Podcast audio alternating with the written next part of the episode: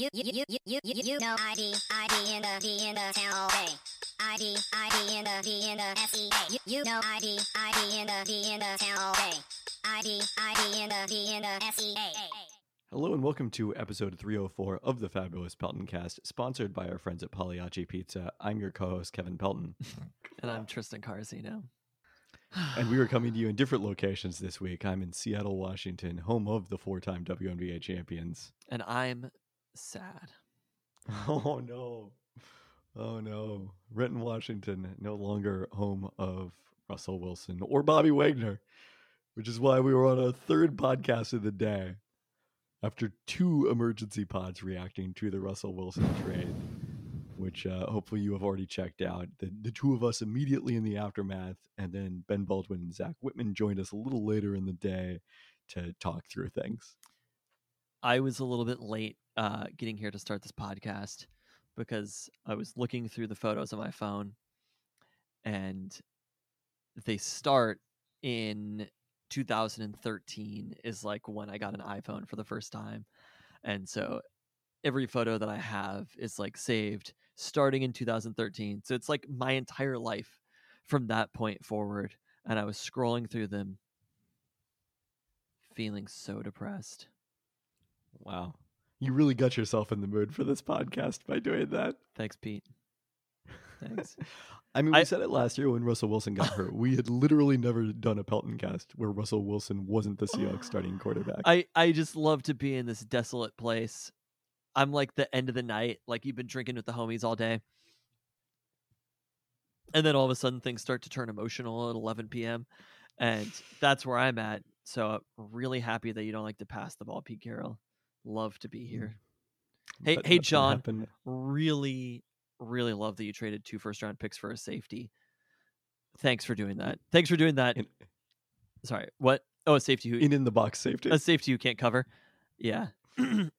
Thanks for trading for a safety who does the worst of Earl Thomas and the worst of Kam Chancellor combined into one.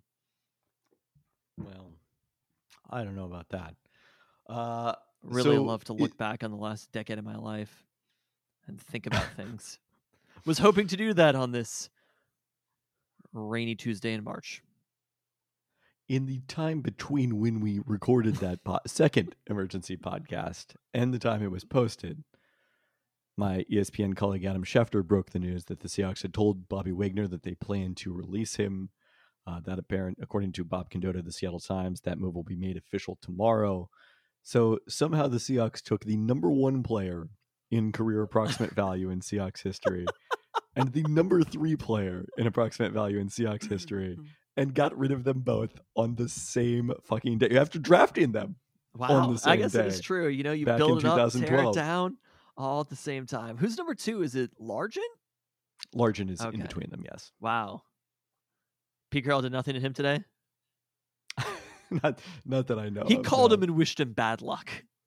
Oh dear. Just carte blanche. Uh, well, let's let's crack open the beer that I have here. Uh, I don't know if, what, if anything, you're drinking this week because uh, we are recording separately.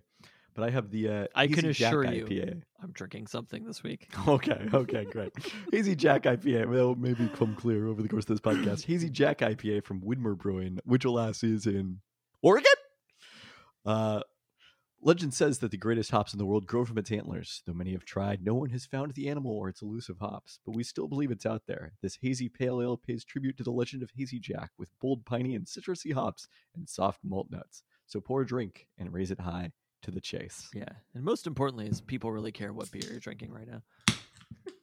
Out of all the things, It's just a thing we do at the start of the podcast. decade of our lives down the drain. But, you know, have fun drinking that Widmer Jack Hazy IPA.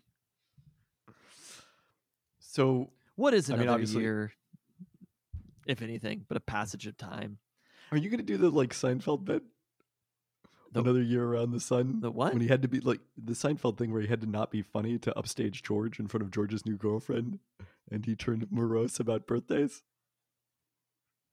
That implied that I was ever funny. Wow, good point. God. so obviously a toast to Russell Wilson and Bobby Wagner, two the two iconic Seahawks of our time following the team, since Steve Largent predates our era.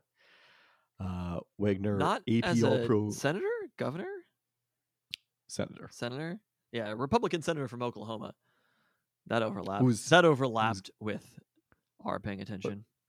Uh, him endorsing the ownership group from Oklahoma City that bought the Sonics. That overlapped oh yeah. with our Oh yeah. our, our time. Uh, Pete, Pete Carroll endorsed them today oh, no. somehow. Earned AP All Pro first team honors six times with an additional two appearances on the second team, including in 2021, made eight Pro Bowl teams. Uh, missed just two games over the last six seasons, including the final game of 2021. So, Are we are we doing this emergency pod style? We haven't talked about this. yeah, we're, for we're getting into it. Yeah, yeah. Oh my god. Um what is the phrase uh you either die young, die die a hero or live long enough to become the villain, right? Yes, yes, that's uh, Richard Sherman has been mm-hmm. tweeting about that today. Has he really? retweeted? God, yeah, I oh yeah. fucking love Richard Sherman. Let's fucking go. Uh, will today Pete Carroll lived long enough to become the villain? And really, just I, I, I mean, look, the Bobby Wagner news. It doesn't. It didn't surprise anybody. We knew it was coming with Bobby, right? Like the chances of him returning to this team were minuscule, and especially when they traded Russ, it was just like it was over. So I don't I don't know if they're connected. So I I gotta say, number one, I'm surprised how surprised people are by this move. I, I mean, mean- you go back to our percentage chances when we did this at the end of the season. I was the highest at 45 percent. You were at 10 percent of Bobby Wagner uh, remaining. finally, Uh, I was the worst you- on Russ, but I nailed it on Bobby. Yeah, that's why I mean. Same the sample day. size these. y- You know, Ben was in between at 33 percent, and then when we asked Mike Sean a few weeks later, he said 80 percent chance Wow. of Wagner returning. So I guess he was legitimately surprised by this. I mean, look, he was due to count 20.6 million against the cap, just 3.75 million in dead signing bonus, meaning a 16.6 million dollar savings. There was zero chance the Seahawks were bringing Bobby Wagner back on that contract. And you know, the question was whether they could find a deal that would make sense for both sides to lower that amount. And I think when Bobby Wagner, when the Seahawks thought about that, it was, well, look, you're not going to get 20.75, 20.6 million on the open market. So take a pay cut and just stay here where you've played your entire career. And I think Bobby Wagner looked at it and said, well, let's sign an extension that reduces my cap hit next year, but gets me more guaranteed money beyond that. And I would assume that somewhere in between those two positions was the impasse. yeah, it it just it, it's the reality. It's the business of doing of doing football. Like Bobby Wagner just wasn't coming back because of the contract, and also it just it's time. Like the Seahawks, I I don't know if you're to say that they're going through a full rebuild. We don't really know yet the full extent of it, but like Bobby Wagner is not an important part of their plans at this point, and you know his play. Bobby Wagner has always been an extraordinarily steady linebacker. You know, there's a handful of seasons that he went through um, some injury struggles, and the defense was significantly worse when he wasn't on the field. So we don't even know necessarily how bad that defense could have been last year without Bobby Wagner because he was relatively healthy these last couple of seasons. Uh, they might have been somehow even worse, but like the reality was at this point in his career paying somebody like bobby that money just didn't make sense you know? They decided to take all of their money and all of their draft picks and all of our fucking last 10 years of everything we built up and give it to jamal adams. And it's really great because what you want to do as an nfl franchise is rally around an in the box safety who doesn't actually get that much pressure. Oh and is injury prone. I mean, as much as the focus was last season on Jamal Adams not blitzing, one thing that kind of happened quietly is Bobby Wagner almost never blitzed. it's And I bobby say wagner's that- choice i can confidently say that bobby didn't Oh, I, I, decide agree to with not that. blitz I would say that, you know, as much as obviously everyone thinks of his ability as a tackler, he led the NFL in tackles twice during the course of his career. Uh, and the fact that for such a reliable middle linebacker as a tackler, he was also phenomenal in coverage. But the thing I'm going to re- remember enjoying the most about Bobby Wagner is when he got a chance to blitz and his Oh, dude. adeptness at doing so. Bobby blitzing was so fun. Like Yeah. it's it's a bummer that this happened on the same day as Russ, so Bobby's not really getting the like full due respect that he deserves as maybe the greatest defensive player in Seahawks history. I would say unquestionably. I, I mean, I think that you could say that Earl Thomas was maybe better at peak and Sherm was maybe better at peak. But when you consider the fact that, Cortez, yeah, that's true, defensive player of the year. Yes, I, I the the longevity for Wagner to play at that level. Bo- Bobby had the combination of longevity and high high caliber play and circumstantial play, which like Cortez never really had. Like Cortez Right. never played in a playoff game with the Seahawks. Is that right? Or maybe played in No, he played in '99, I think. played in Yeah. one pretty brutal playoff game as a Seahawks. that is correct. like yes. Bobby Bobby Wagner played in important playoff games. He won Super Bowls with the Seahawks. Oh, uh, sorry, Super Bowl with the Seahawks. right. He he participated in Super Bowls with the Seahawks, but like Bobby did this at a consistently high level for a long, long time. I mean, all of these players, like what we've seen is a tearing down today of two players who are like the second they can be in the Ring of Honor, the second they can be eligible for the Hall of Fame, they will be first ballot Hall of Famers. And the Seahawks let go of two of them in one day. And yet, as you said, I, I don't think we're going to know anything about whether this is a quote unquote rebuild until we figure out what the Seahawks are doing at quarterback. That's what's going to determine it. If they do draft a quarterback, you know, in the first two rounds and, you know, just bring in a stopgap or, or someone like that to compete with them, whether maybe that's Drew Lock, then yeah, it- it's a rebuild. Uh, if it's Drew Lock, it's a rebuild. what I'm saying is the person to compete with them. Okay. If it's a Drew Lock person and- who can compete with Drew Lock, it's a rebuild. yes, that's a fair a fair way. Of, whereas if they go out and trade for a veteran or sign a veteran free agent, I don't think it's necessarily real. Real. By the way, uh, it was pointed out by Bill Barnwell that on the first emergency pod today, we wondered why Teddy Bridgewater wasn't in the trade, and the reason for that is, of course, because Teddy Bridgewater is a free He's a free agent. Yeah, I, I thought that was the case. Uh, so we mentioned Jameis a lot. Marcus Mariota is also in there. I would be, you know, he's obviously a, a riskier option it's- than some of the trade. it's one of those but- things where you fall in love with like fringe backup quarterbacks where you're Oh, like, we would talk ourselves into it so I hard. mean, I mean, you so- mentioned Mariota, and I'm compared like, to Carson Wentz. hmm. Yeah, it's yeah. it's like we haven't seen Mariota play badly recently. So exactly. Jameis was hurt for much of the season, so I mean, I think I I don't know. We we probably shouldn't get into next week. We can start talking about the next quarterback. Yeah. but it's too soon to do that. And what's most important is this is it. It is unprecedented. I mean, really, Belichick is the only one, I think, who you can look at and say this entire era of players came and went, and the coach somehow was still standing at the end of it. I mean, I'm sure that there it's happened before in you know pre-modern NFL history. Like Chuck Noll, I would assume, outlasted all of those Steelers. Obviously, uh, Don Shula like goes from the undefeated Dolphins in the early 70s to coaching Dan Marino in the 80s to coaching into the 90s. But so but Dan Marino outlasted Don Shula with the Dolphins. that is He retired with fucking Chan Gailey as his head coach or whatever. Like James John, uh, Jimmy Johnson, right? Jimmy Johnson won that playoff game against us. I think that was still the Jimmy Johnson era. Yeah. Okay, well, but the like, the reality is, it's a like we're in kind of uncharted territory. I mean, like, I guess you could say that Mike Tomlin is somebody who now currently has outlasted a generation of Steelers players with Big Ben retiring and is kind of on to the next generation. Like, it's a similar thing to what's happening in Pittsburgh to a certain extent, where you look at it. Except it's not similar because Ben Roethlisberger's retiring. It's it's They're similar. not, they're not doing this by choice. it's similar in terms of like it's a completely new generation and Tomlin is still there. But Pete Carroll having outlasted all of these players who have such huge impact. And it really yes, is, is Bruce Irvin tweeted about? did he? He did. What did he say? You've say? been missing some Seahawks ex Seahawks players tweets What did today, Bruce say? clearly, because you, you've been at the Sounders game. Uh, Pete and John really outlasted everyone. I think is Pete and JS outlasted everyone. LOL. I mean, I I guess props to them. It almost reminds me of I watched this weekend the Kanye West documentary Genius on Netflix. And I was like, wow, the first 30 minutes, I was like, damn, this is tight as hell. I am so into this. By like part two, I was like, wow, we really are focusing a lot on Coodie and his relationship with Kanye. And by part three, I was like, Coodie dog, I'm so sorry. We do not care about your relationship as the director with Kanye West.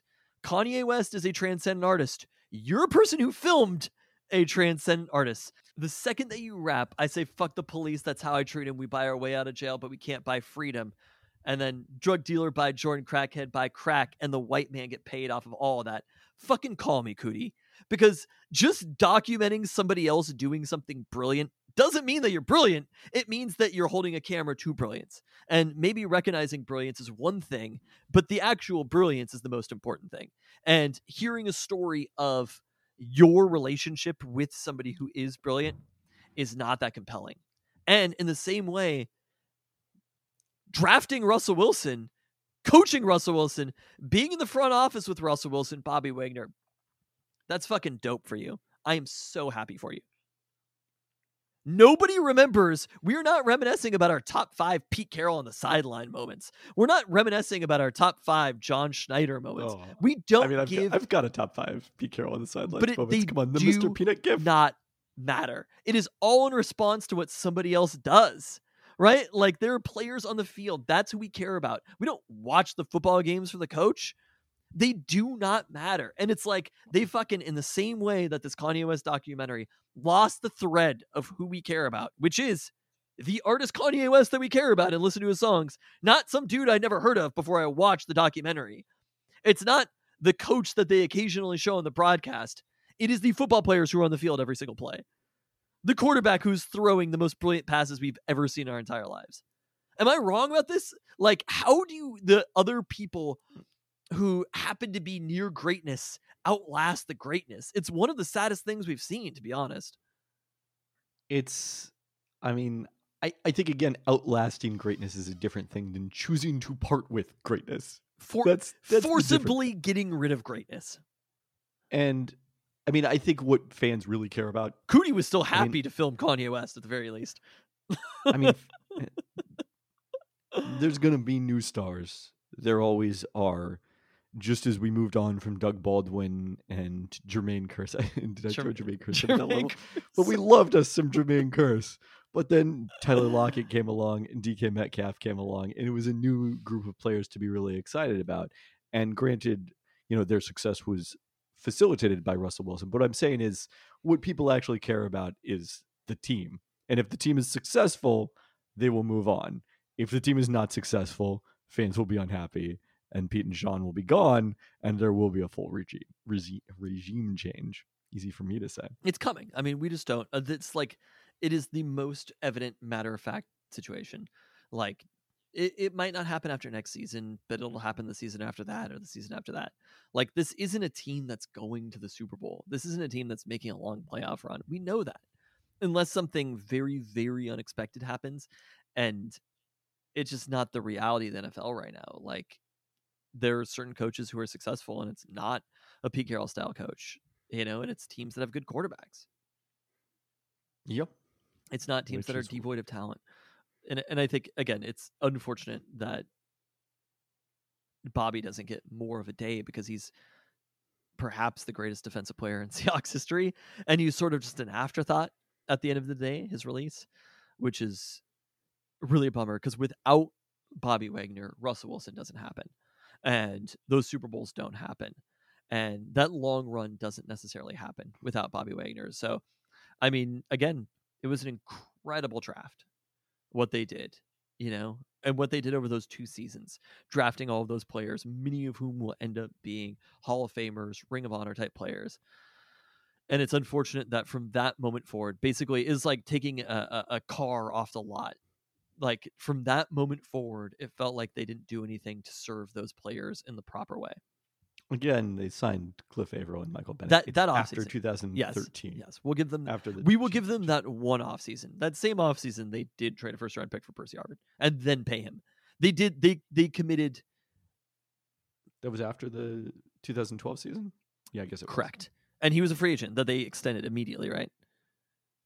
Uh, I don't think he was a free agent, but they did extend him immediately. The yes. they committed crime number one of roster building, which is trading an asset and then tra- trading an asset for a player and then going out of your way to pay that player.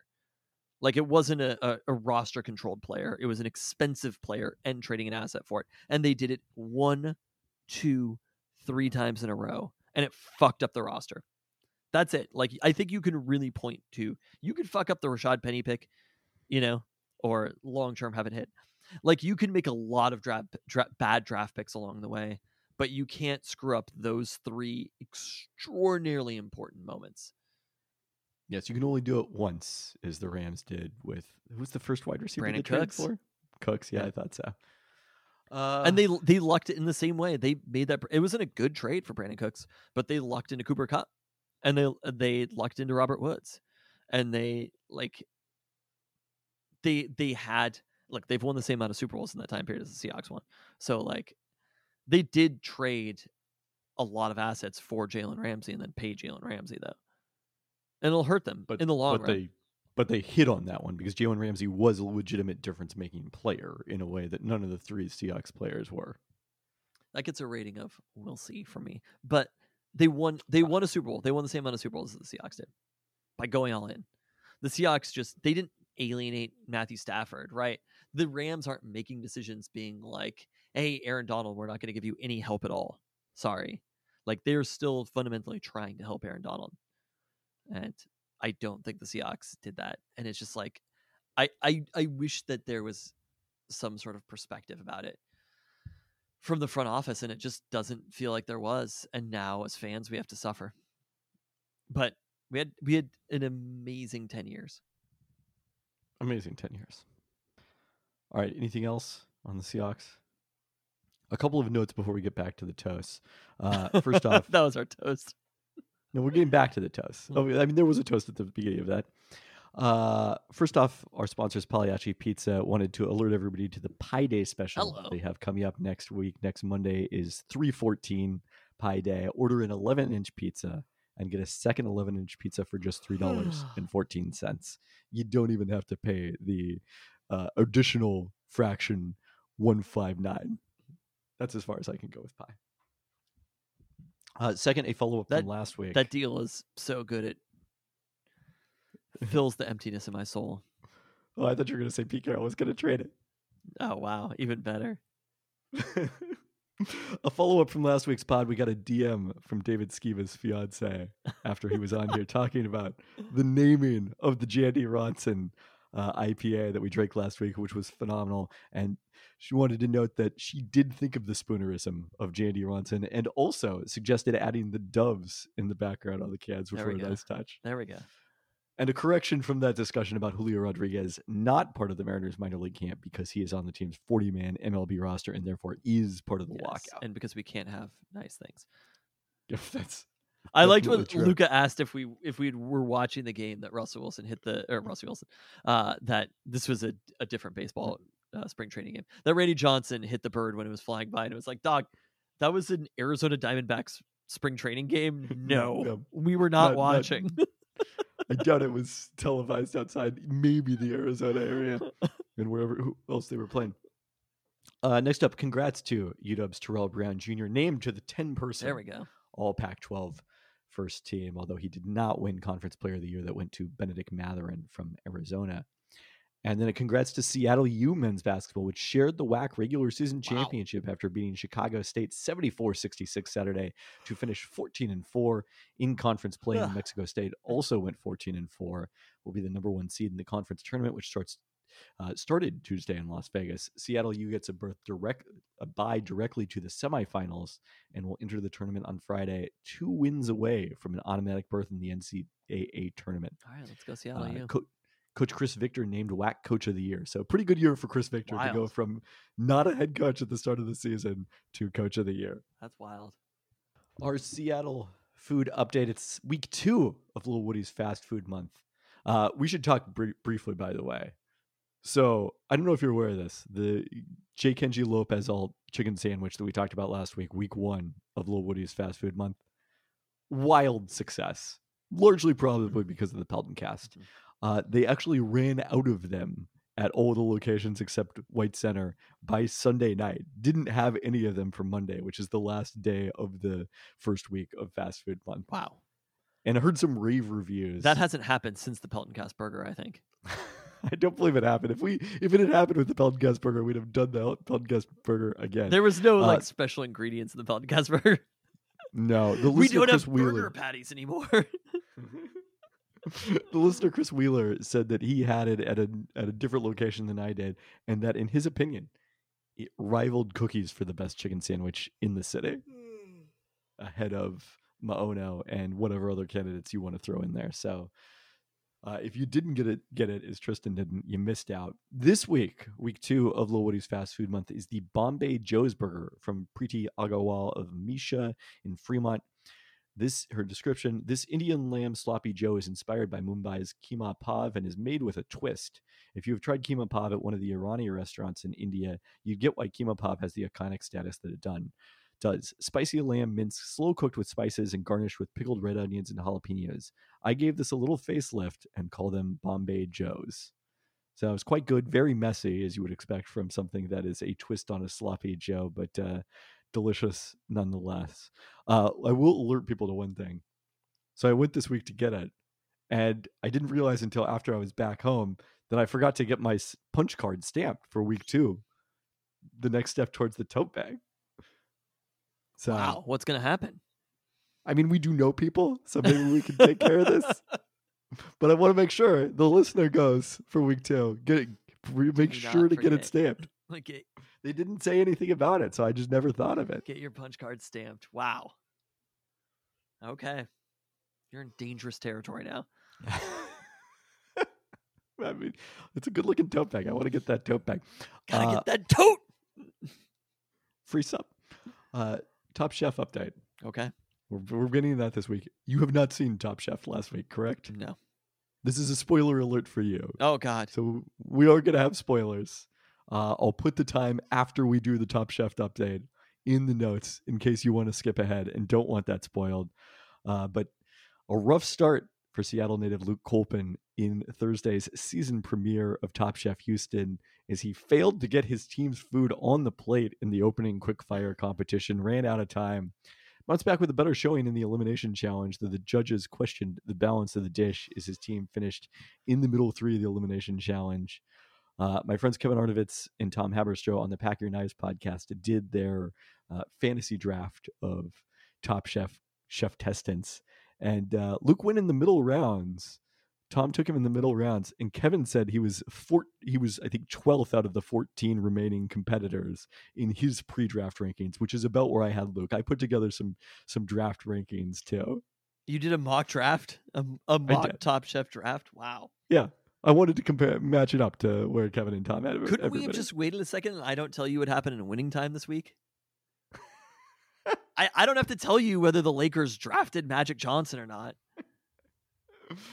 Some of us prioritized watching Top Chef before this podcast. I it's fine. Well, again, no spoilers from the winning time side. We'll see. Okay, Does Dr. Jerry Buss buy the Lakers? I don't know. tell? Magic, we'll see.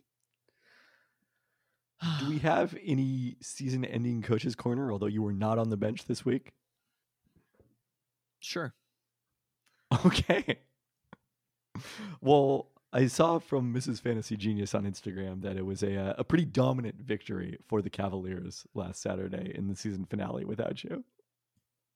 Uh, so I was on a plane as this game was happening. I was stressed. I mean, this is the last game of the year. Felt like the kids were really coached up, most importantly, than anything else. And I'm getting texted about the game. It was just like, what should we do as far as lineups go? I gave like pretty clear instruction on the lineups to play. Everybody showed up. Was So it was basically like you were a head coach who was unavailable due to health and safety protocols, but was still kind of guiding things Mhm. from afar. or like Major League Two, and I was in the hospital. Uh, there you go. Yeah. yeah. some something like that. Uh, but they they played in a different gym than they previously played before, so that was that was an a, an Oh, wow. unexpected wrinkle is playing one gym over and missing kids because of that. Uh, but I'm getting these texts, and it's like all here, all set, game just started. Uh, and then all of a sudden, boom, up eight nothing, and then 14-0. and then the next text after that, twenty eight to two, Wow. and then thirty six to six. I said to myself, "Wow, this team is playing so well. Who coached them all year?" And it really was just like you know this game. It was the same team that they dominated at the beginning of the season. That team got a lot better, played a closer game in the middle of the season. To to bookend it with another dominant victory. Uh, I believe the final was like forty-two to eight or something like that in this game to dominate with an, a bookended another massive victory like that. And it was really important to me to see how far the kids had come throughout the year and how well coached they were. I would say if if you know the Seahawks made the wrong decision by prioritizing the coach over the star players. And if there's one place that it's important to prioritize the coaching over the players, it's in youth basketball for sure. And I think this team is really the evidence of what really fine coaching can do on impressionable minds. Did you self award yourself coach of the year for this league? Oh, I mean, there's no doubt about it, right? Like, if you, Did you, did your team? I don't know that there actually is an official championship, but you you there was one team that you split with, right? uh, we lost to one time, that's and then we tied In the other. time. I don't know yeah. what the outcome was of their other games. So, and look, just- maybe they won You're gonna be like the everything Helms. else. You're gonna be like the Helms Foundation and claiming this national championship. Absolutely. Absolutely, we are claiming this national championship. Uh, she was telling me that the kids got me a gift. I'm like flying back, been up extraordinarily late in Nashville the night before. And it's like, you know, by the time I'm flying back, it's like 11 p.m. Central or whatever. And I was like exhausted and just, you know, you're just like feeling emotional after all of everything that happened in Nashville or whatever. Everything that happened in Nashville that was staying there. Just like so emotional and she was like the kids got you a gift and i was just like i can't even really emotionally take this and then the seahawks traded russell wilson uh, but then i i opened up there was a card from the kids and a gift certificate to red robin Oh, there you go. yeah i enjoyed a, a, a red robin burger on sunday night top notch and uh the first thing that i read was coach tristan and i was like yes and they're talking how great of a season it was from the kids. And I was like, if the Seahawks hadn't traded Russell Wilson, I was so ready to start this podcast by introducing myself as the coach, Tristan Carcino. And it kind of just felt like it got lost in the mix. You and Bobby Wagner both overshadowed. Yeah. that is the one thing that me and Bobby Wagner have in common. Well, this is the end of the basketball season. We'll see if there's any baseball coaching coming ahead. I also re- we received the message from Mrs. Fantasy Genius that uh, baby Fantasy Genius at the practice on Sunday was uh, correcting the coaches when they described uh, a lead off, uh, yeah, Primary off, versus secondary lead. secondary lead off, Yeah. and it's like, wow, I have never felt a stronger kinship with baby Fantasy Genius. Except for the one time we both got Wordle on the first try, I guess. That would be the other time. He's pretty good at Should we- Very good. Much too good. Uh, should we do our Seattle Sports Roundup? Are we going to talk Nashville and Boston at all? I feel like it's been overshadowed. I- Russell I, Wilson mean, gets traded, so you can't even talk about Nashville. I mean, I don't really have that. Any, any, well, I do have one story to share from Boston. That's right. We we needed to talk about this. So I'm getting off the plane back in Seattle on Sunday night. Okay. and the person sitting next to me as we're waiting to deplane strikes up a conversation about I was working in R on some on uh, manipulating some play-by-play data for the NBA, Naturally. and he's like, "What was that you were coding?"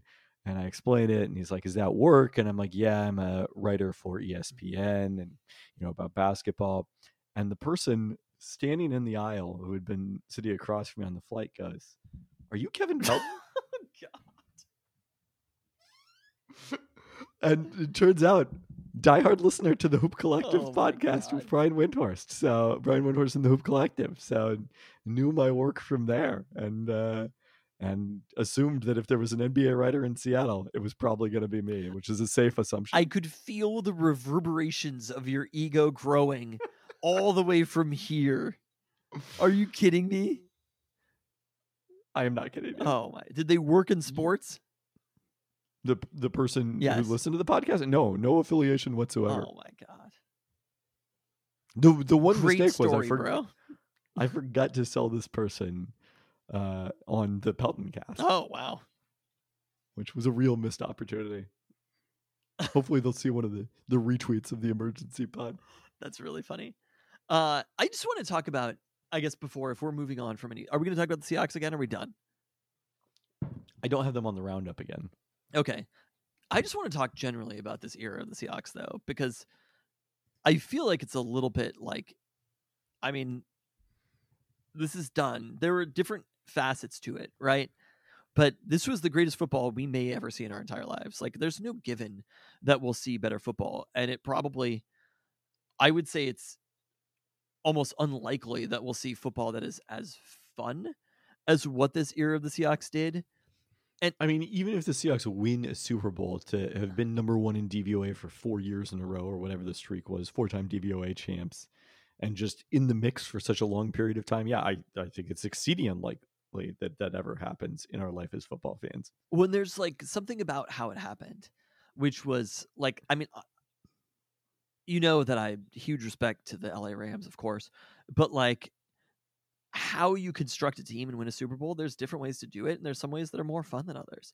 And the reality is, if you trade for Matthew Stafford, if you trade for Odell Beckham Jr., if you trade for Von Miller, if you trade for Jalen Ramsey, like uh, They signed Odell Beckham Jr. as a free agent, for the record. sure, fair enough, because the Seahawks didn't, because really just top notch GM work going on. Let's just fucking turn the franchise over to those dudes.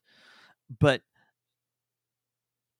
if you bring in so many players from the outside that you didn't develop yourself, honestly, it's not as fun. Like we know that's the case.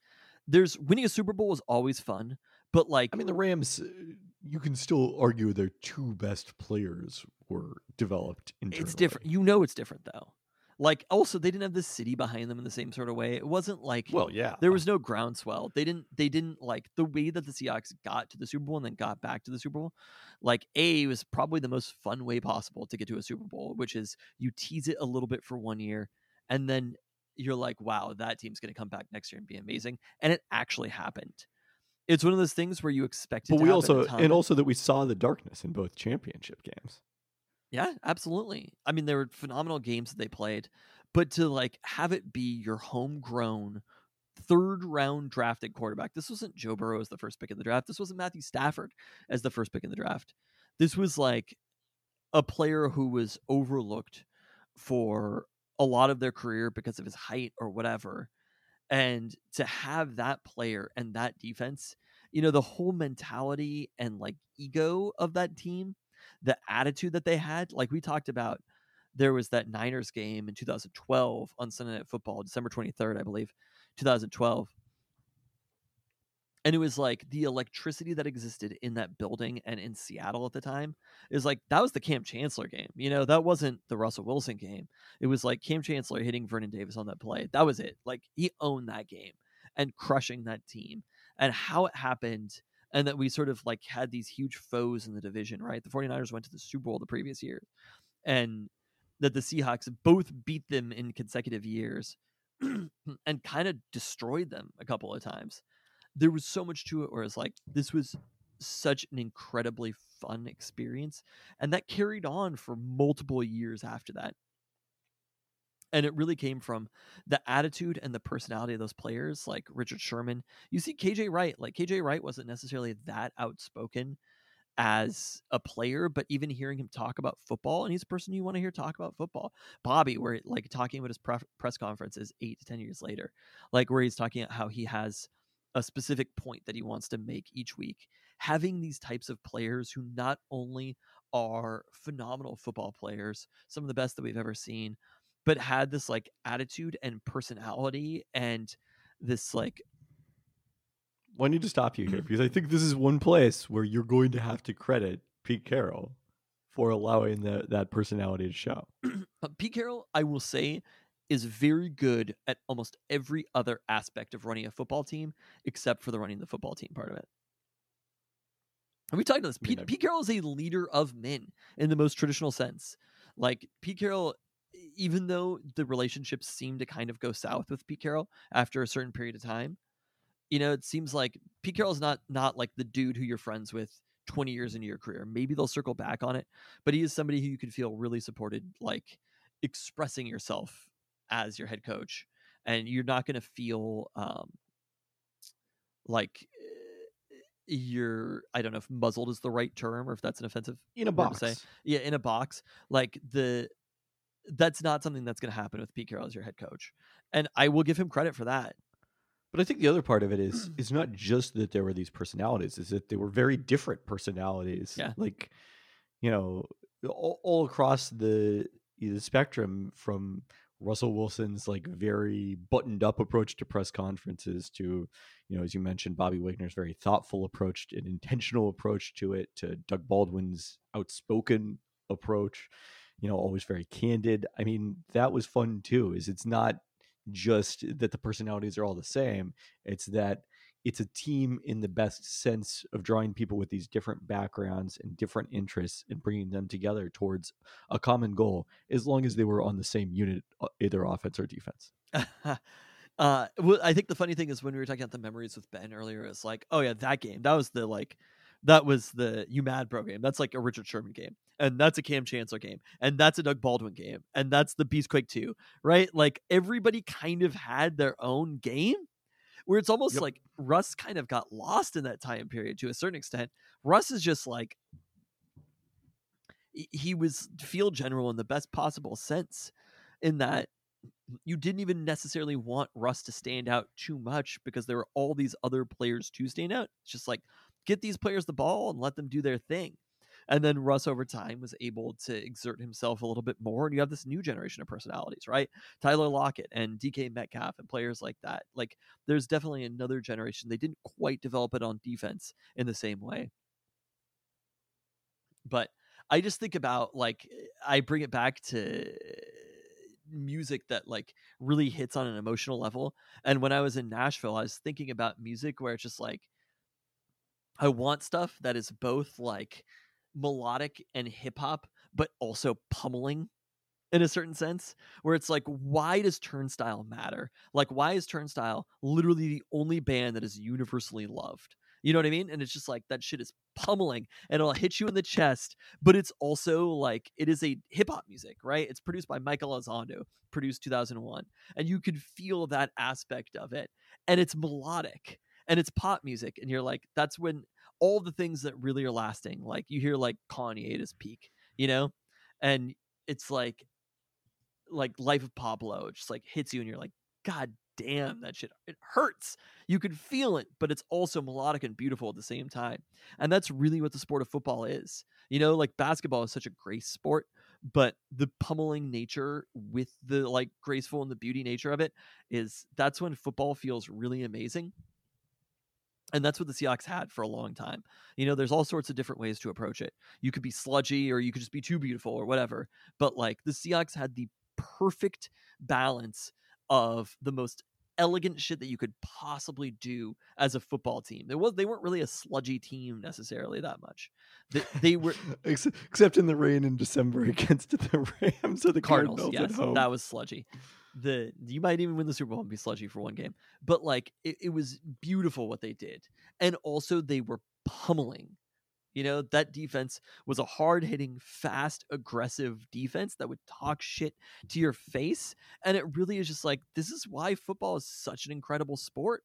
It has the balance of the two, right? And it has like it has energy and aggression and it's exciting but also it is it's like everything you're doing is so thought out going into each play right you're drawing up literally where everybody is going to go on each play there's more that goes into it that goes into probably a basketball play and any given play than any baseball play right especially not they're banning the goddamn shift right they're basically just like ending strategy completely in baseball so it really. I don't know if I would say that.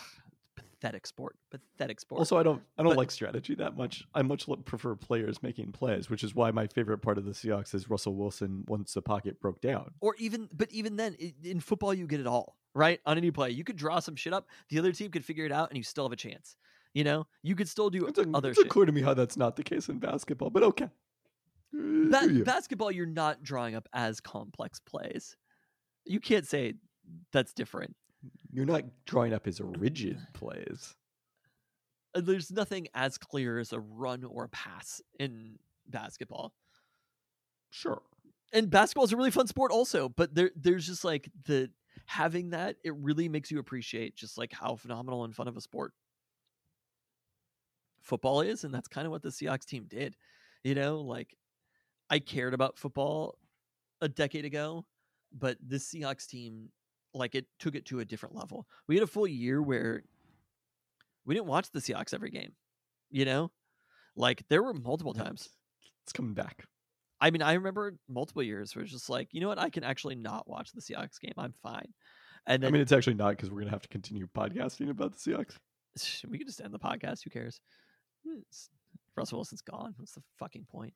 Uh, but I'm telling you, pivoting, pivoting to a Broncos spot.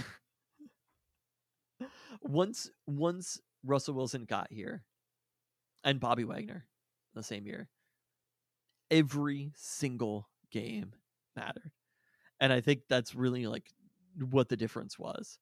Is it, it was such an incredible era, and even you know they had that streak where they hadn't lost a game by more than one touchdown for so long. Like they were in every game, even if they were going to lose, they were in every game. It's just, it was such a unique situation that we were in. And we didn't have to fucking deal with like look i'm sure packers fans love aaron rodgers but like aaron rodgers is really a lot to deal with. You gotta put some shit behind you. You gotta overlook some shit for the good football you know on a on a human level but with russ you didn't really have to do that. There might have been like some mild cringe that you had to look past with russ but it wasn't like our fucking quarterback is going on the punters radio show again.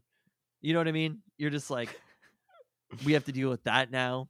Like he's saying that he's being canceled, whatever. Cancel culture is coming for him. Like Russ was The, not that the dude. beauty of it is Russell Wilson had a podcast, and I don't remember. I think he still has it. I don't remember a single thing from that podcast ever. No. there was Ken Griffey Jr. was on there once. That seemed to, that was exciting, but it was never never made any news. Very bland. As we praise the amazing personalities I- of the other Seahawks, But it's it's the the diversity of personalities. right? Blend. Well, you know what team is not making you appreciate the beauty of their sport right now? Don't tell me the Kraken. It is the Seattle Kraken. Who did snap their losing streak last Wednesday with a 4-3 win over the Predators is you landed in Nashville. Really, really a dark moment for the city of Nashville.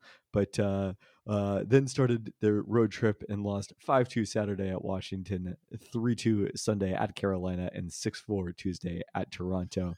They wrap up that five-game road trip with two more games at Ottawa and Montreal, and then have four days off before beginning a homestand. Uh, the big Kraken news, though, of the past week is that on on Tuesday, in the biggest Seattle sports news of the day, they re-signed leading scorer Jared McCann to a five-year, twenty-five million dollar contract extension. McCann was set to be a restricted free agent this summer at age 25, having already scored a career high 21 goals this season. So, one Kraken player, no no Seahawks, but one Kraken player will be sticky around. Uh, let's talk though about the Seahawks because the Seahawks, the Sounders, because you were at tonight's thrilling match, a three 0 Concacaf Champions League win over Leon uh, in the first leg of that two game aggregate two match aggregate series. What was it like? Well, the entire time I was thinking to myself how incredible of a game it was and how I wanted to talk about my trip to Nashville. And you're going to tell me about all the Kraken's losses and we can't talk about Nashville for one second? Fine, uh, but uh, I don't know. You need to do it right now. the the most important aspect of it was before I went to Nashville. Third Pelton brother Reese sent me over a list of recommendations for Nashville, which was like the most thorough list of recommendations that any person could ever send for any other person in a city. It was like there were footnotes. It was like there was a quote where it was like, "There's." Are you saying that I need to step up my recommendation game? have I sent this to you yet? no. Yes. After you read it, the answer is emphatically yes. Tom Haberstroh, coming up for a second time in this podcast, did send us a very detailed guide to Charlotte during 2019 All Star Weekend. Okay, so I have an idea. Save. Do you still have that? I do. Not that anybody's ever going to Charlotte, but uh, the so his recommendations were like all the way down to there is no Rainier of Nashville, as previously discussed. That's a quote. Yes. so good. it was just like extraordinarily thorough, but also like here's the real shit that you want to do. This is not like you know, like our uncle's like, are you going to go to the Grand Ole Opry there? And it's like, you know what, Bob, I'm not. And this was like, here are the It's bars that I want to go to. the record. What It's pretty far away for the record, isn't it? the Grand Ole It's like outside of town. Well, I have no idea. So I went, I mean, not that Nowhere I near intended the to Grand go Ole there, but I did look it up. But it was like, here's the shit that I want to do. These are the bars to go to. These are the restaurants to go to. If you're gonna get hot chicken, this is where you go get hot chicken, right? And he said, if you're gonna go get hot chicken, make the trek out to Prince's, which I unfortunately didn't do, bo- mostly because of timing. I was willing Which, to do it. which I did do. I feel like you need to have like I was just kind of busy. I had meetings there. I was technically there on business. But it was like during the day having like music meetings, so finding things that fit around that. I didn't have a like long period of time. Um he recommended uh taco place. Wait, I want to look up the taco place's name actually. Um I just searched for the word Nashville in my email. Here we go. A taco place called Mas Tacos. And he said on on his description, this is a must going to Mas Tacos.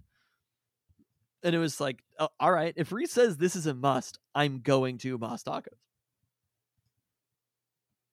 Grilled avocado tacos. I mean, come on. They were pretty phenomenal.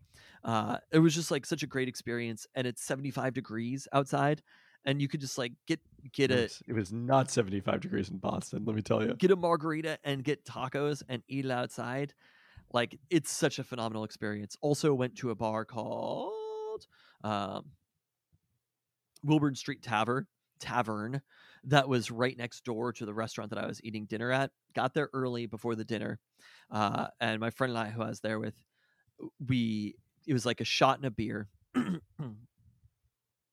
for seven like we just got beers it was like seven dollars for a shot and a beer and there was a bottle of malort sitting behind the table are you familiar with malort I am, yes, Chicago, right? yes and it was just like wait Licorice. not licorice no it basically tastes tastes like grapefruit peel and as somebody who I didn't realize that. loves offensive flavors such as myself i was a like great description of yourself. No, I do. Like I really like earthen flavors, sour, like a, a sort of like a like mildly offensive flavor is what I'm interested in. And so Malort, As opposed to mildly offensive comments. naturally is my shit. And I was like, wait, can we get Malort as the shot? And then so I'm taking shots of Malort, drinking these beers outside. And it was 75 degrees, 5 p.m. The sun was out. It was beautiful. And I was like, this is it. Like there literally is no better moment in life, excluding nothing. I was like, well, the being in Nashville is the peak of peak of life. the, um, not you don't necessarily need to be in Nashville because I mentioned this to third Pelton brother Chris earlier, and he was like, "Oh yeah, it's like when you're in the Lore- Loretta's patio, and it's sunny outside over the summer." And I'm like, "Yeah, dog, Yeah. like that's it. This is all this fucking bullshit we do day to day, right? Everything that we deal with and care about, all it is is pointing to having a moment where it is 75 degrees, maybe slightly warmer, not maybe slightly cooler, but not much. Probably not too much warmer either. Sitting on a patio, drinking a cold, cheap lager style beer. Which you misidentify as the Nashville of, uh, I'm sorry, the Rainier of uh, of upstate New York, right? Rochester. It's look, it's Can in Rochester. I think it might be owned by a company from Rochester, but I, I was on the right track. That got a lot of feedback on Instagram, more than I think any other Instagram People post we've ever had. Really, really love correcting me, but the that's it. That is the number one moment in life. And it was such an incredible experience sitting there. I fucking loved every experience in Nashville. My favorite thing about it is being in East Nashville. You'll be walking along and you're like, like literally like, like strip mall pharmacy, subway, not the subway, a subway sandwiches, Subway, Yeah. like Waffle House, extraordinarily cool coffee shop, extraordinarily cool bar, and then Chick fil A or whatever. like, it's just like all the coolest shit is right in the middle of all the not coolest shit.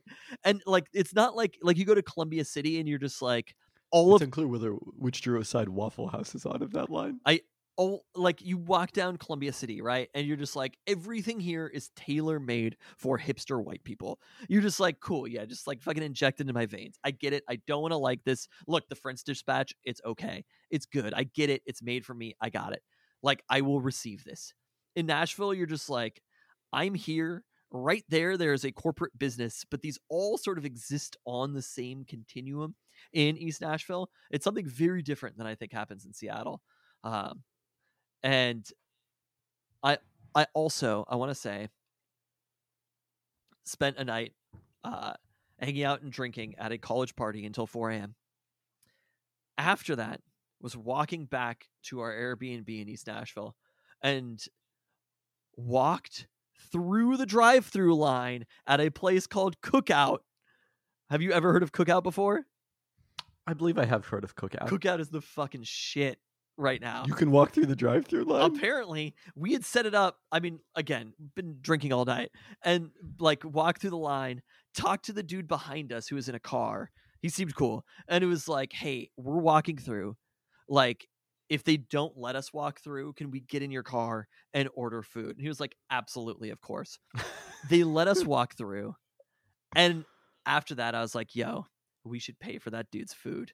Paid for the dude behind us food because Wow. of the southern hospitality of being willing to to let us do that just like he really he was so happy about it right? It wasn't threatening in any way it was just like of course of course i would let you do that.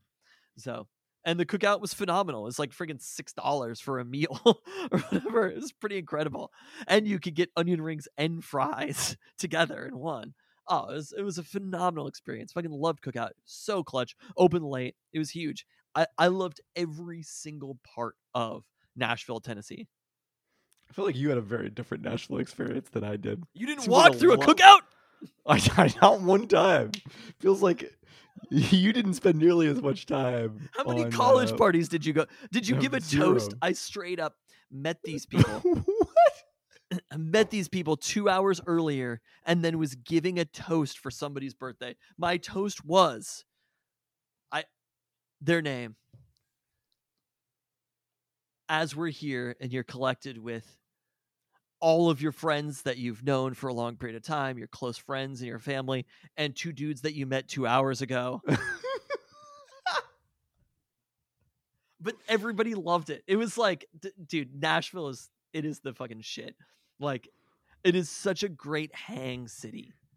Did you go to the main drag of Nashville, like downtown Nashville at all? I I truly can't remember don't what the name of the don't even know what you mean. Main Street. Okay. It, then- look, if then you, read Reese's notes, oh. I, I didn't get to the point here. If you read Reese's notes, he would say that I believe it's called Main Street.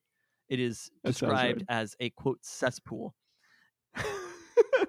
that's where that's where I ended up spending most of Oh, my sorry, time. Broadway. so- if you go to Broadway, Broadway, yes. quote downtown, the only bar worth going in is Robert's Western World. The rest of that zone is a cesspool. So, what I would like to propose to you is, I I've gotten approval for this. We have consent to take these notes and on the Pelton Cast website we have the Pelton Cast Guide to Nashville as written by Reese.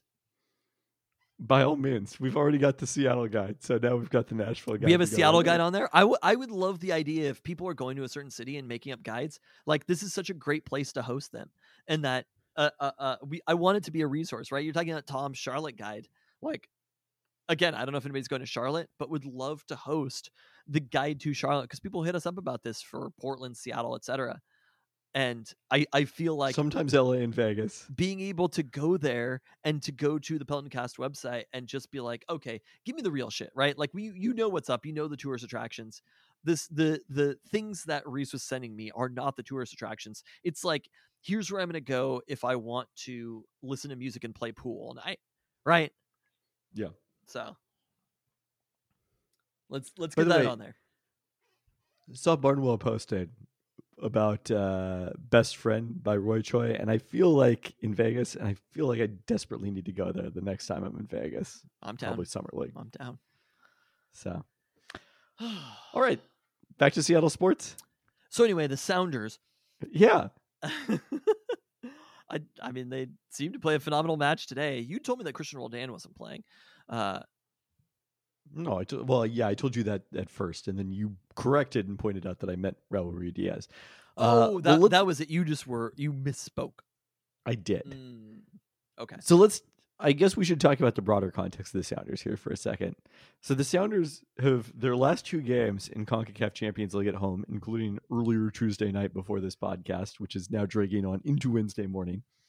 Uh, have just been like exactly the dominant team that everyone pegged as the favorite in MLS. They had the five nothing win in their second game against Motagua, and then tonight a three nothing win against Leon, avenging the 3-2 loss in last year's Leagues Cup final. And then in between, they have two played two incredibly shitty MLS games. Uh, maybe a little bit more predictably last Saturday at Real Salt Lake, a game that was marked by a two-hour lightning delay just before halftime, where temperatures dipped into the low 30s with precipitation by the end of the game. Now, I didn't watch this because I was in Boston, so I can't say for sure whether it was snow or just cold rain, but it definitely sounds unpleasant either way. The Sounders also with an eye towards Cold this rain match against sounds worse than snow. I agree. I 100% would agree. Uh, but not fun for soccer either way. Uh, the Sounders started just four of their 10 preferred outfield starters due to the injuries, due to injuries, and then the rest ahead of this matchup on Tuesday, although four of the others played off the bench. And they also nobly returned for that one match to the 3 4 2 1 lineup they employed last season with the three man back line. Uh, Bobby Wood got the lone goal just after halftime. Sounders managed to just 0.8 shot based expected goals to 3.0 for Real Salt Lake, according to uh, 538 Soccer Power Index.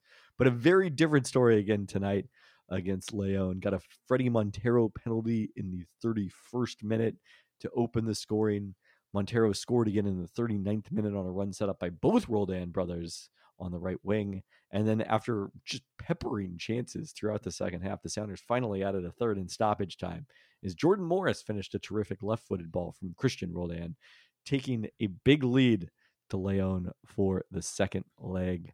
Uh, the with the away goals tiebreaker, this means that the Sounders managed to score in the road match next Thursday. Leon would have to score five goals to win in advance. uh, so they're still doing. I heard that in the UEFA Champions League, they're not doing road goals anymore. yes, in CONCACAF Champions League, that continues to be a thing.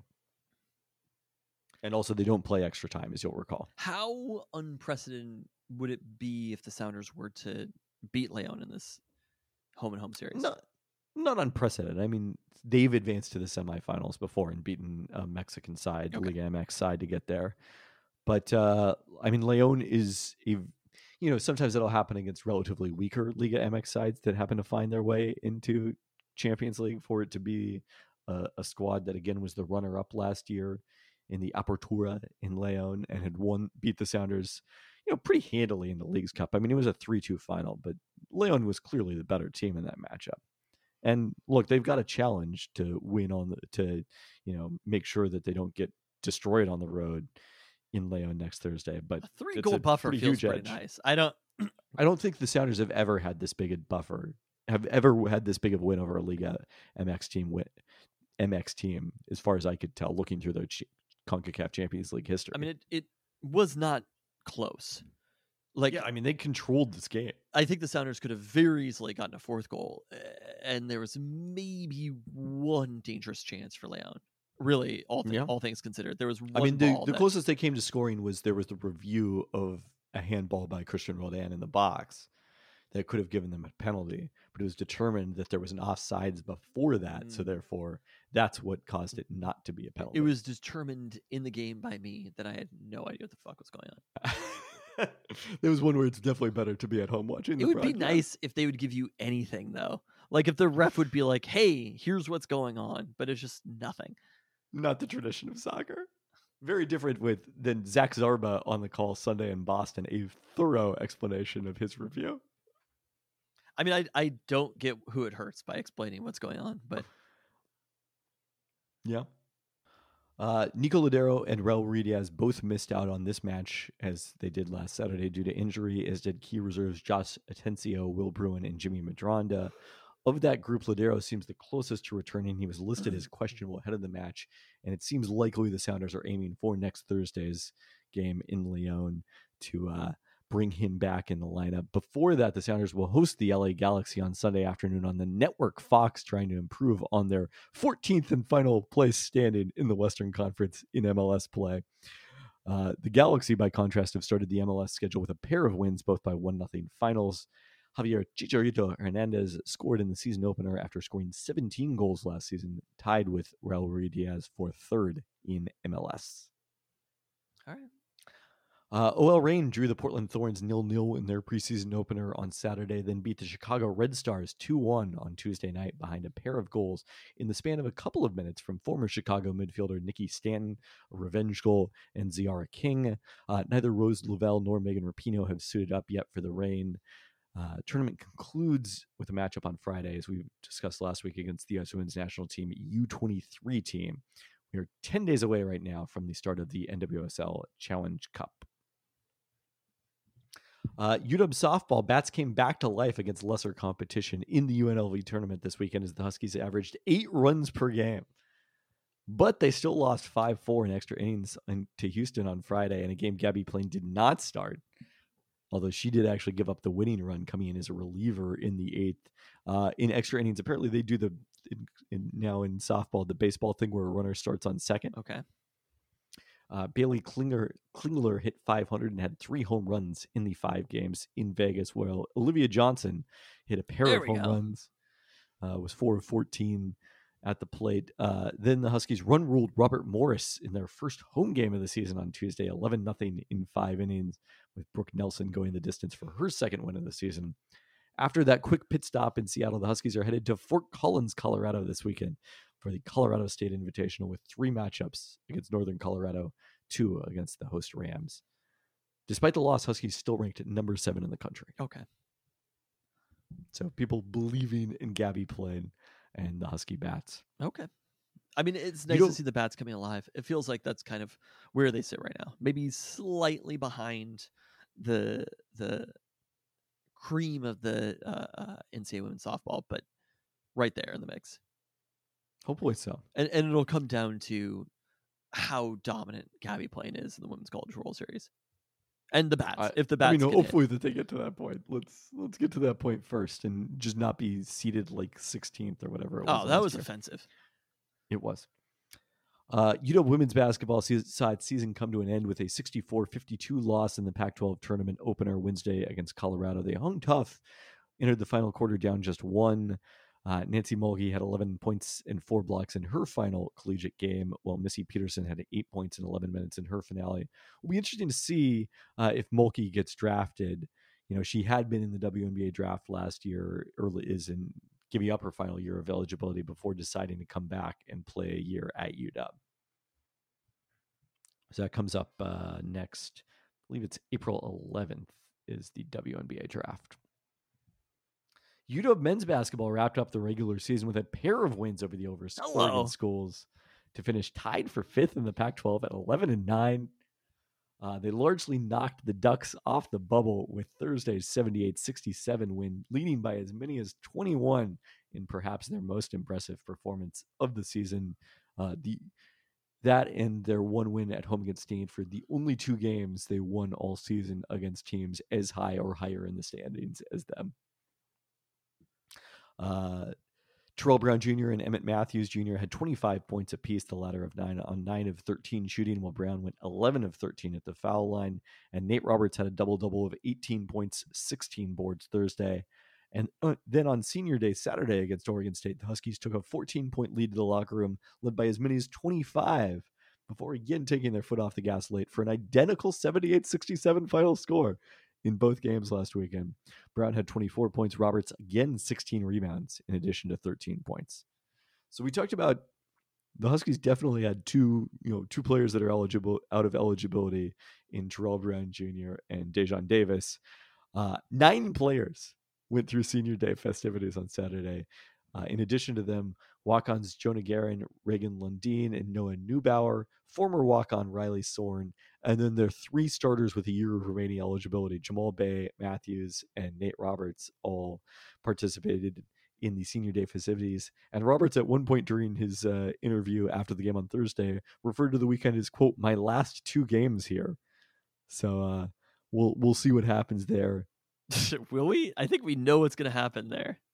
He wouldn't commit to it on Saturday. Both Roberts and Bey would have immediate eligibility of transfer as transfers if they want to play their fifth season elsewhere. Matthews doesn't have that option because he's kind of in the Jake Haener situation where he's already taken advantage of his transfer. Actually, I mean, Haener was less clear because Haener transferred before the one-time eligibility rule. Matthews transferred after that came into play. So uh, finishing eleven and nine. One book by, by Nate Roberts. Why I'm not coming back to the University of Oh, Washington no. next season, as written Uh. by Nate Roberts. Uh, Still unclear what's going to happen. well, you know, Not playing at the University of Washington in the 2022-2023 season NU by Nate Roberts. It's a bestseller. The Huskies lost the tiebreaker w- with Oregon, despite the fact that the Ducks then went on to lose at Washington State. So, like, they are they're not even listed in the bubble watch anymore. Oh, That's the bubble watch for the Oregon is out Pac-12 it. was kind of hilarious. It was just It's like nobody. it was a middle finger to the Pac-12. well, it wasn't a middle finger. It's just like there's no middle class in the Pac-12. Either you're going to be a top four seed in the NCAA tournament, or you ain't going. Because Oregon was the one team that was in the middle, and they fucked it up in in the state of Washington. Uh, so they won the tiebreaker with Washington State, as we talked about last week, to finish as the number six seed in the Pac-12 tournament. They'll face number 11 Utah in the opening round on Wednesday night. Uh, despite the Huskies winning seven more conference games than the Utes, KenPom considers this game a true toss-up, largely because of non-conference play. The Utes were number 75 when full conference play started. The Huskies were number 159 at that point, but they have since met in the middle. The Huskies number 117, Utah number 118. I mean, I think you have to say that at this point, the conference play matters more than the preseason play for the Huskies. I mean, the Huskies are certainly playing their best basketball right now. Uh, they won both head-to-head meetings against Utah, but needed double overtime at Hec Ed as part of the most recent meeting on January 29th. Uh, Utah got a pretty impressive win back on February 17th at Stanford as part of a Bay Area sweep before losing their last three games at home to the Arizona schools and Colorado. Player to watch here, really seven-footer Branden Carlson, who had 18 points on seven of 13 shooting against the Huskies in Seattle. And who would they be playing if they won? The winner will face USC late night on Thursday. Uh, the Trojans comfortably beat the Huskies in their only matchup this season. Not in not an uh, unwinnable game though. it's not unwinnable, but you would feel a little different if it was Colorado and it was at least a team you'd beaten this season. But you wouldn't would be say. shocked. So if they need two wins to get to the final. They need three wins to get to the final. Oh, okay. Th- so Yeah, they, then they'd they still need play- to win one more after that. They'd play presumable UCLA as the number two seed if things went to form Okay. In the semifinals. Uh, I mean, the Huskies have not beaten a team as good as USC all season. So the basically, best team the best team they've beaten remains Washington State according to KenPom. the the like ranking of the games that so they would need four games to win the Pac-12 tournament. Yes. It goes. If you play the first day. like it may, pr- probably feels like there's a pretty good chance to eh, it could happen it could happen against usc not likely but eh, possibly to eh, i don't know about that to no fucking chance I mean they would uh, they would play two top 10 schools again if seeds held in UCLA and Arizona according to KenPom. okay well you know And we've seen what's happened head to head with those two teams including in Seattle. this is the fun part about ncaa basketball i will say i i hate almost every single aspect of it but not having a team be eliminated at this point always having hope down to the very very very last second is fun Not not everyone has a chance because there are some conference tournaments where not everyone makes it. Notably the uh the Ivy League where I think it's only like 4 teams. Ugh. what do those nerds know The Pac-12 i hate that Pac-10 why does not everybody make it Well, they didn't have a tournament at all for a long period of time. I mean, obviously They don't want more Pac-10 TV was- money. Like, just, The Pac-10 was one of the last to adopt the conference tournament. I don't, do you recall the? I mean, the first Oh, of conference tournament of the modern era was 2001-02. Uh, I think where the Huskies lost to I want to say Oregon is the number one seed that year. oh, I remember the pre-conference tournament era. It's Yeah, I mean, terrible. I, hated it. we look back. Well, you think back of the fond memories of that UCLA game, the end of my freshman year, where they beat that Earl Watson, Jason Kapono UCLA team, and that was the final game of the season because there was no tournament at that point. Yeah, that sucked. we ended on a high note. It was like the Seahawks beating the uh, Cardinals in Russell Wilson's last ever game. Yeah, nothing bad ever happens after that. When you're riding Uh. high from a big W over the Lions. How did they fucking trade him now? It's still ridiculous. I love be- my favorite shit is how happy people were after beating the Lions and beating the Cardinals. like- it's like, yeah, motherfucker, just wait. It's gonna be like August, and I'm just gonna all of a sudden out of the middle of nowhere in a podcast be like, "Really? You couldn't have waited one year to trade for Russell Wilson?" Sheil Kapadia. uh, By the way, do you do you want to know what Sheil Kapadia is created for? This trade was. Oh, I didn't know he does trade grades. Do you have a guess? Wow. Barnwell wrote about it, but did not do grades. I think he gave the Seahawks a C minus, D, a D. straight D. What do you give the Broncos? B plus. Cool. Love to be on that D side of the trades. Uh, it's How would time you compare for it to the I since we're here, as far as recent NBA star players being traded, how would you compare that? What would would have been a D like, trade What as being on the opposite end of a superstar trade? when the Kings traded Tyrese Haliburton for Domantas Sabonis, that was a D trade. Okay, You not processing this?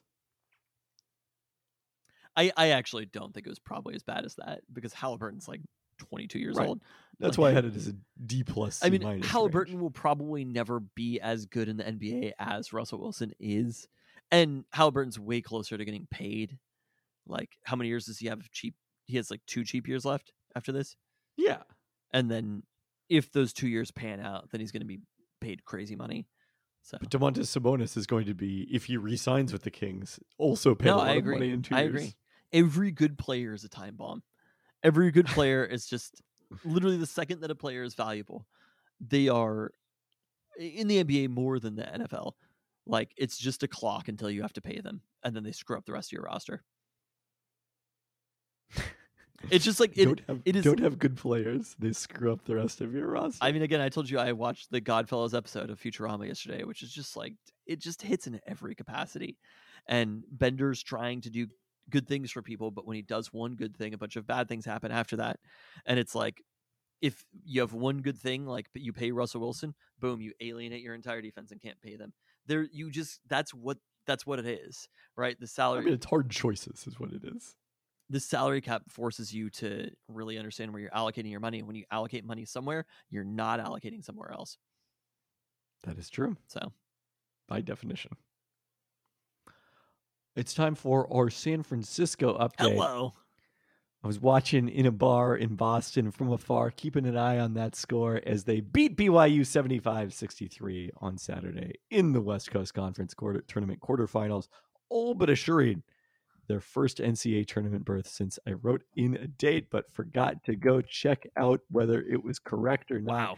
It is definitely the in the late 1990s. Uh, it was 1998 when they win the, won the West Coast Conference tournament, which I think would have been the year before Gonzaga's run, right? I bet they were like pretty excited about winning it in like, "We 1998. got Like, Yeah, we'll definitely do this Decades again. of San Francisco basketball. And then Gonzaga happened. 1998 was like kind of for us like the peak of college basketball, right? Uh, I mean, I think for me, 2005 was the peak of college basketball. Well, sure, but like it was pre one and duns. It was like you had like superstars in college. Like it was like Andre Iguodala, right? Antawn Well- Jamison. Were they around then? There, there was like That's much too early for Andre Iguodala. You are probably thinking of one of the players on the team that they lost to that made it to the Final Four that season, if I recall correctly. Uh, which was, and I do recall correctly, they lost in the first round as the number 14 Miles seed Simon? to Utah and Andre Miller. Andre Miller. There there were like Miller. legit stars in college. In like this year, I couldn't tell you who. I know like three players across all like North Carolina beat Duke, and I know that North Carolina is a college, and I know that Duke is a college, and the amount of players that I know in that game are Paolo Banchero, and that's it. There's many other notable players on Duke. But it's just like North Carolina does not have as big stars. I mean, they have veteran college players. they they. They have the guy from Oklahoma. I'm not complaining. This is right. I mean, players shouldn't go to college at all, if we're being honest. But like, there were legit stars who played multiple seasons in college in 1998, that is correct. and now it's just like I mean, Utah lost to the the North Carolina team had Jamison and Vince Carter and Ed Cota and Shammond Williams. They didn't win the title that year, though. That Kentucky ended up winning it. So who did Kentucky have? They had friggin' pre Rondo, Uh, right? It was oh, way yeah. pre Rondo. Way pre Rondo. Did they have the coach's son, Yes, Saul Smith. Saul Smith? Yeah, Tubby Smith's son. Yeah. Uh, the best long term player on that team was one time NBA All Star Jamaal Magloire. Oh yeah. They also had Scott Padgett, Nazr Mohammed, Shouts to uh, uh, uh, Tom's Guide to Charlotte. Wayne Turner, Heshimu Evans. because Jamaal Magloire played for the Hornets? Yeah, wasn't he drafted by them? He was. Sure. All right. Anyway, Uh, so San Francisco is going to the NCAA tournament, likely. Yeah, they are currently a nine seed in ESPN's bracketology, so they are comfortably in at this point, despite losing to Gonzaga on Monday in the semifinals. Fell behind 47-27 at halftime before, much like against the Huskies last weekend, made a late rally for a respectable 81-71 final. Uh, Gonzaga, you will not believe this, went on to win the West Coast Conference tournament as they beat St. Mary's in Tuesday's final. I am it, it is all but certain, I, I imagine, that uh, I will be seeing Gonzaga when I cover the first round of the NCAA tournament in, in a week and a half in Portland. Hmm. It's going to be Gonzaga Central for sure. They're the number one overall seed, likely. Uh, I, I think so. I don't think they dropped from number one because all the teams lost when they lost. Mhm. All right, lastly, a quick note on UW football.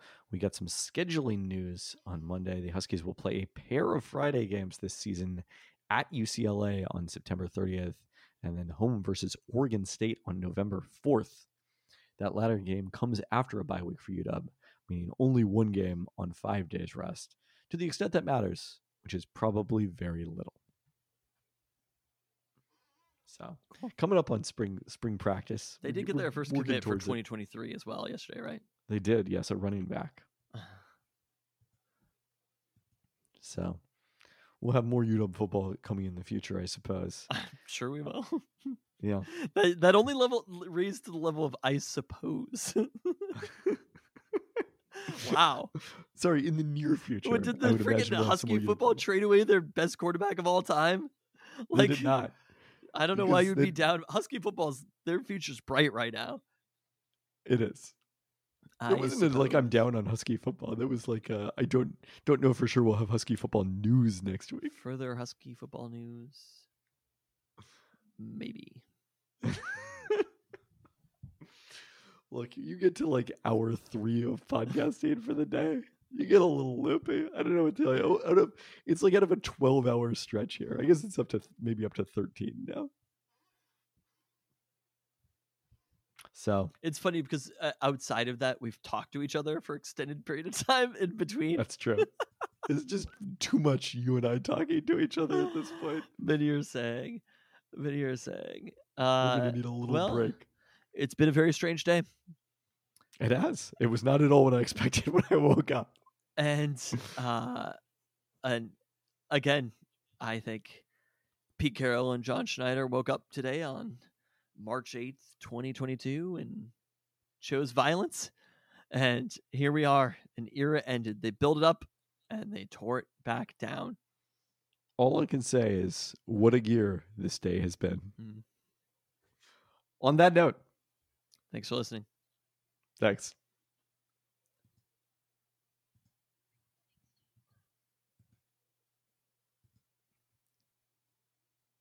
Hello and welcome to episode 304 of the Fabulous Pelton Cast, sponsored by our friends at Pagliacci Pizza. Oh, I forgot to say I'm well, yeah, what were you waiting for? I thought you were just pausing because I laughed. Start that again. Start